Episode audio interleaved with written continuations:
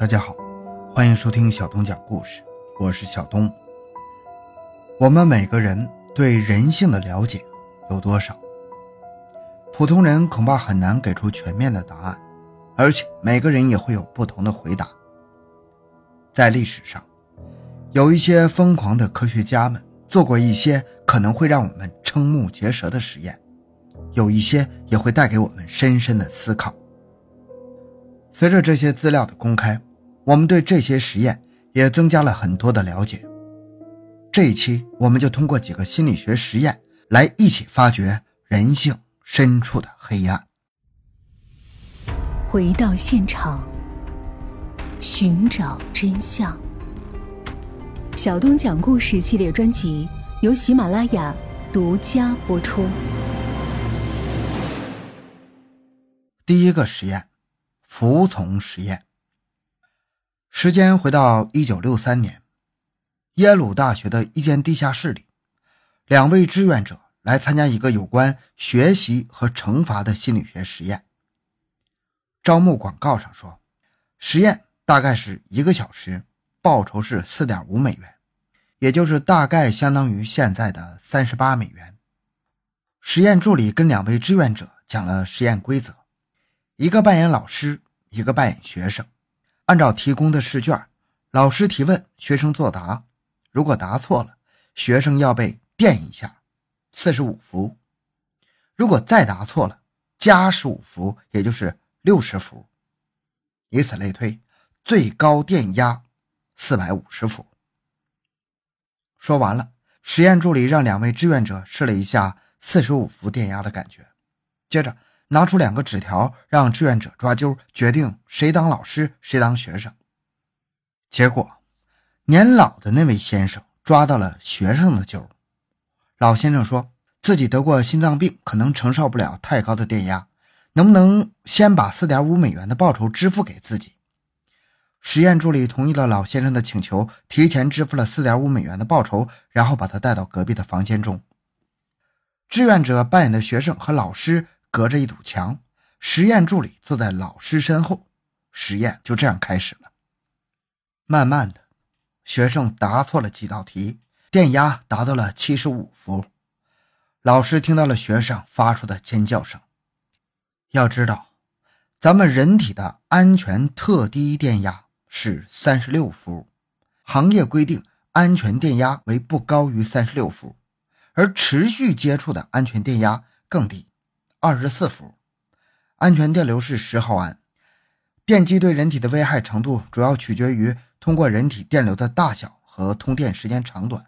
这个七十五伏已经高于安全电压了，而且是非常疼的。几道题之后，电压上升到了一百二十伏。老师觉得不对了，因为隔壁的学生已经发出了惨叫了。老师问实验助理：“没事吧？”实验助理示意他继续实验。叫声越来越惨，一百八十伏的时候，老师听到学生在说他要退出实验。实验助理告诉老师，如果退出实验，你的报酬就没有了。电压是安全的，请继续。二百二十五伏的时候，老师跟实验助理说：“我担心老人家会死掉。”这个时候，一个穿的像教授一样的人走进来，严肃的对他说：“电压加到四百五十伏没问题。”他死掉了，我负责。你继续。电压不断升高，被加到三百伏的时候，隔壁的学生已经不能再回答问题了，也不发出叫声了。扮演老师的志愿者心里清楚，隔壁扮演学生的老先生有心脏病，这种情况意味着他可能已经死了。但是扮演老师的志愿者在权威的命令下，还在继续实验。加高电压，这就是米尔格伦实验。他告诉我们，人有服从权威的天性，权威加利益往往大于你心中的良知加正义。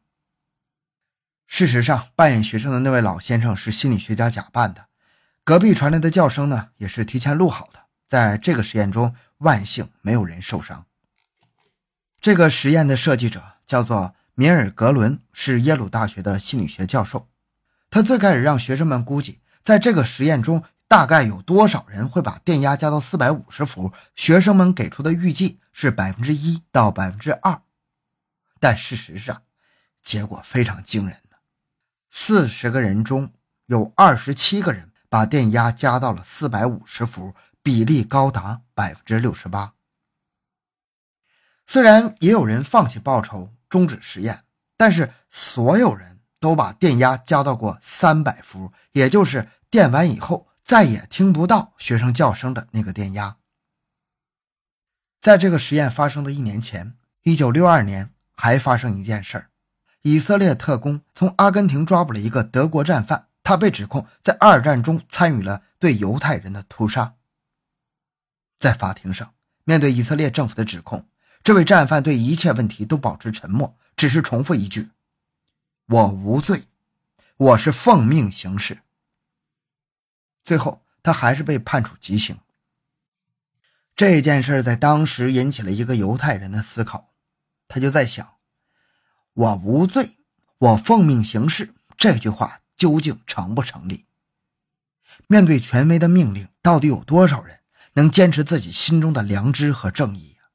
于是，这个犹太人就设计了上面那个电击实验，也就是米尔格伦有史以来最具争议的心理学家之一，因为他讲了一个难听的大实话：面对权威的命令和利益的驱使，有百分之六十五的人会彻底抛弃自己心中的良知和正义，几乎所有人在造成重大损失前都不会违抗权威。那么，我们的社会。领导、老师、父母、律师、医生等等等等，究竟有多少人是明知道是错的，仍然选择继续服从呢？下一个实验，性别实验。性别是先天基因决定的吗？还是后天环境培养的呢？一九六零年，心理学界对这个问题争论不休。有一位叫做约翰·曼尼的哈佛博士，坚称是后天养成的。他已经有了丰富的理论体系，但是他还差一个实验来证明他的理论。恰好1965年，一位绝望的母亲找到了曼尼博士。母亲说自己有一对可爱的双胞胎儿子，分别叫做大卫和布莱恩。您记着这两个名字。但是几个月之前，在一次意外中，大卫失去了他的生殖器。希望曼尼博士可以帮助自己，于是曼尼博士就跟这位母亲讲了自己的理论。现在的情况，大卫想以男性的身份生活下去，一定很不容易啊！长大后他将无法接受这个事实啊！但是性别按照他的理论是后天培养的，现在孩子还小，完全可以把他的性别重置为女性，再按照女孩来培养，那这样对他可能会更好。母亲接受了曼尼博士的建议，让大卫在二十二个月前接受了性别重置手术，他的名字也改为了布兰达，重新以女孩的身份开始生活。咱记住，大卫和布兰达是同一个人，大卫是男生名，布兰达是女生名。曼尼博士定期为他注射女性荷尔蒙，观察记录他的成长过程，但是事情并没有按照曼尼博士的预想去发展。长大之后，布兰妮似乎开始意识到，好像有些问题不大对劲儿啊。这个时候，曼尼博士认为应该加强对布兰达的后天教育。他甚至说服母亲，让兄弟俩进行一些所谓的练习。什么练习呢？布兰达张开腿，布兰恩向前冲，就是一个模仿啊性交的过程。博士认为，这种练习有助于他们构建一种。强烈的性别认知。哎呀，讲到这儿啊，哎，这个博士啊，后来的情况越来越糟糕。布兰达跟母亲说，如果再让他见到曼尼，他就立刻自杀。母亲坚持不住了，在布兰达十四岁的时候，把所有的事情都说了出来。布兰达深受打击呀，他把自己的名字又改回了大卫，并且以男性的身份生活。曼尼博士的理论破产了，兄弟俩生活又回到了正轨上。十年之后，二十四岁的大卫啊，就是那个布兰达，又把名字改回来了。二十四岁的大卫还结了婚，领养了三个孩子。但故事还没有结束，这场心理实验的影响超出了所有人的预计。二零零二年，三十六岁的布莱恩自杀了。他从十四岁起就无法接受妹妹变成弟弟，也无法接受自己。两千零四年，三十八岁的大卫把车开到停车场，用猎枪对准自己的头，也扣动了扳机。这兄弟俩就都这么自杀了。从这个实验来看，人类基因是注定的东西，是后天环境无法更改的。曼尼博士这个不道德的心理实验导致了最后的悲剧。下一个实验，感官剥夺实验。一九五四年，加拿大麦克吉尔大学心理系贴出一张广告，他们要招聘一些志愿者来参加实验。实验很简单，就是在一间特制的房间中待着，房间里面有舒适的床和空调，旁边的房间还有马桶。你躺在床上，实验人员会用一些装置来限制你的视觉、听觉和触觉。参加这个实验，每天能获得二十美元的报酬，也就是相当于现在的一百九十一美元。很快，几位大学生住进了小屋里，他们自己和实验人员都觉得在里面待两三天肯定没有问题，因为他们最近天天熬夜写论文，非常疲惫。那这个机会，那就在房间里呼呼大睡呗，睡他三天三夜的，没啥问题。但事实上，没有一个人能坚持到第三天。很多人不到二十四个小时就终止了实验。实验过程中，所有人都感到头晕、恶心、反胃。脑波仪也显示，他们的意识处在一种非常奇怪的状态，既没有睡着，也无法主动思考。结束实验之后，参与者还说，他们一度分不清自己究竟是睡着了还是醒着，这种感觉非常的压抑和恐惧，还会出现可怕的幻觉。最开始，参与者感觉身边有好多的线条和圆点在那闪现，就像在脑海中有一个荧幕，荧幕上的几何图案会越来越清晰，然后慢慢感到天旋地转。不久之后，感觉自己出现两个身体，这两个身体重叠在一起，慢慢的会感到有一个身体就像灵魂出窍一样飘了起来，感觉自己完全失去了重心，悬浮在半空中。进一步测试这些参与者。发现他们无法判断距离，对三维空间的感知能力也紊乱了，而且变得弱智，无法集中注意力，思维混乱。这种情况在实验结束后还能持续两三天。这个实验叫做感官剥夺。美国政府在一九七七年揭秘了一份秘密档案，这个档案中记录着 CIA 在一九五零年代开展的思想控制实验。实验的目的是能研发出能够控制别人思想的武器，这些武器不伤肉体，只伤心灵。资料显示，致幻剂、催眠术、精神控制术等等武器中最有杀伤力的武器，不是药物，不是酷刑，而是感官剥夺。看来，关小黑屋这事儿啊，远远超出了我们的想象啊。十七世纪的时候，欧洲就有一种饥饿面具。据说戴上这种面具之后，无论意志多么坚强，都能慢慢的说出真话。心理学家们用这些实验告诉我们，人性中最深的恐惧不是死亡，不是疯狂，而是孤独。哎呀，一说孤独，我想到自己了。这个大半夜的，夜深人静的，然后周围环境的弄得非常隔音，只能听到自己的声音，也是有点孤独啊。这想想还还有点可怕，但是现实就是这样，社会飞速发展，压力越来越大。像那种什么逃离北上广啊，说走就走的旅行啊，那种疯狂的音乐啊，暴饮暴食啊，这些追求刺激的行为，其实就是我们抵抗孤独的本能。下一个实验，五十婴儿实验，时间回到八百年前，神圣罗马帝国。腓特烈二世皇帝想要研究人类最初的语言是什么，他就命令手下进行了一个实验。他让五十个刚刚出生不久的婴儿居住在一起，再指派一些养母来照顾这些孩子们。皇帝规定，任何人不能看小孩的眼睛，不能对小孩笑，不能触碰小孩，不能与小孩做任何互动，不能对小孩说一句话，不能嘀咕。除了喂食和洗澡。孩子们其他的需求全部无视。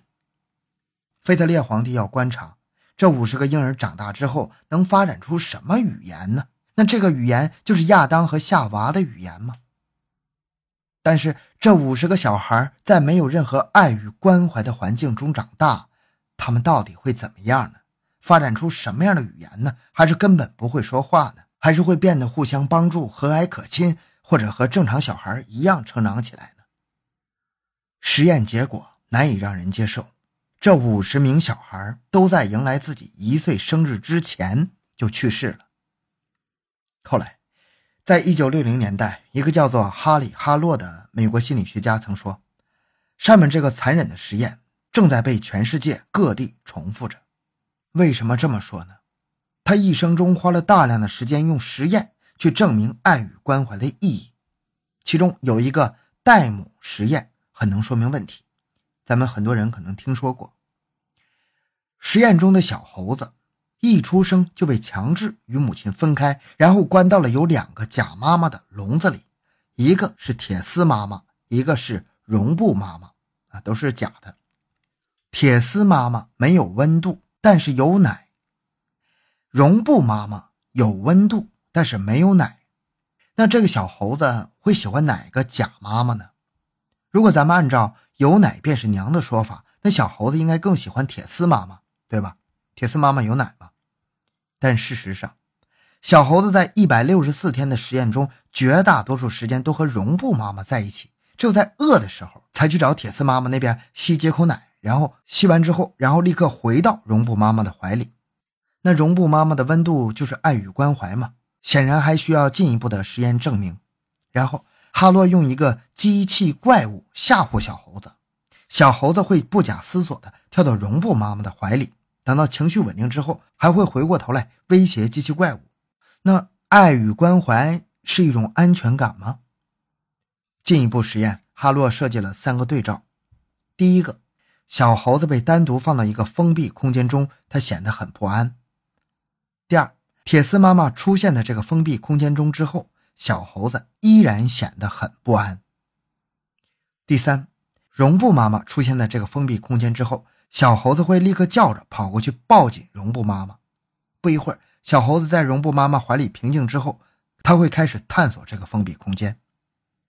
看来，即使没有生命，只要有温度的触觉，就能传递爱与关怀的情感。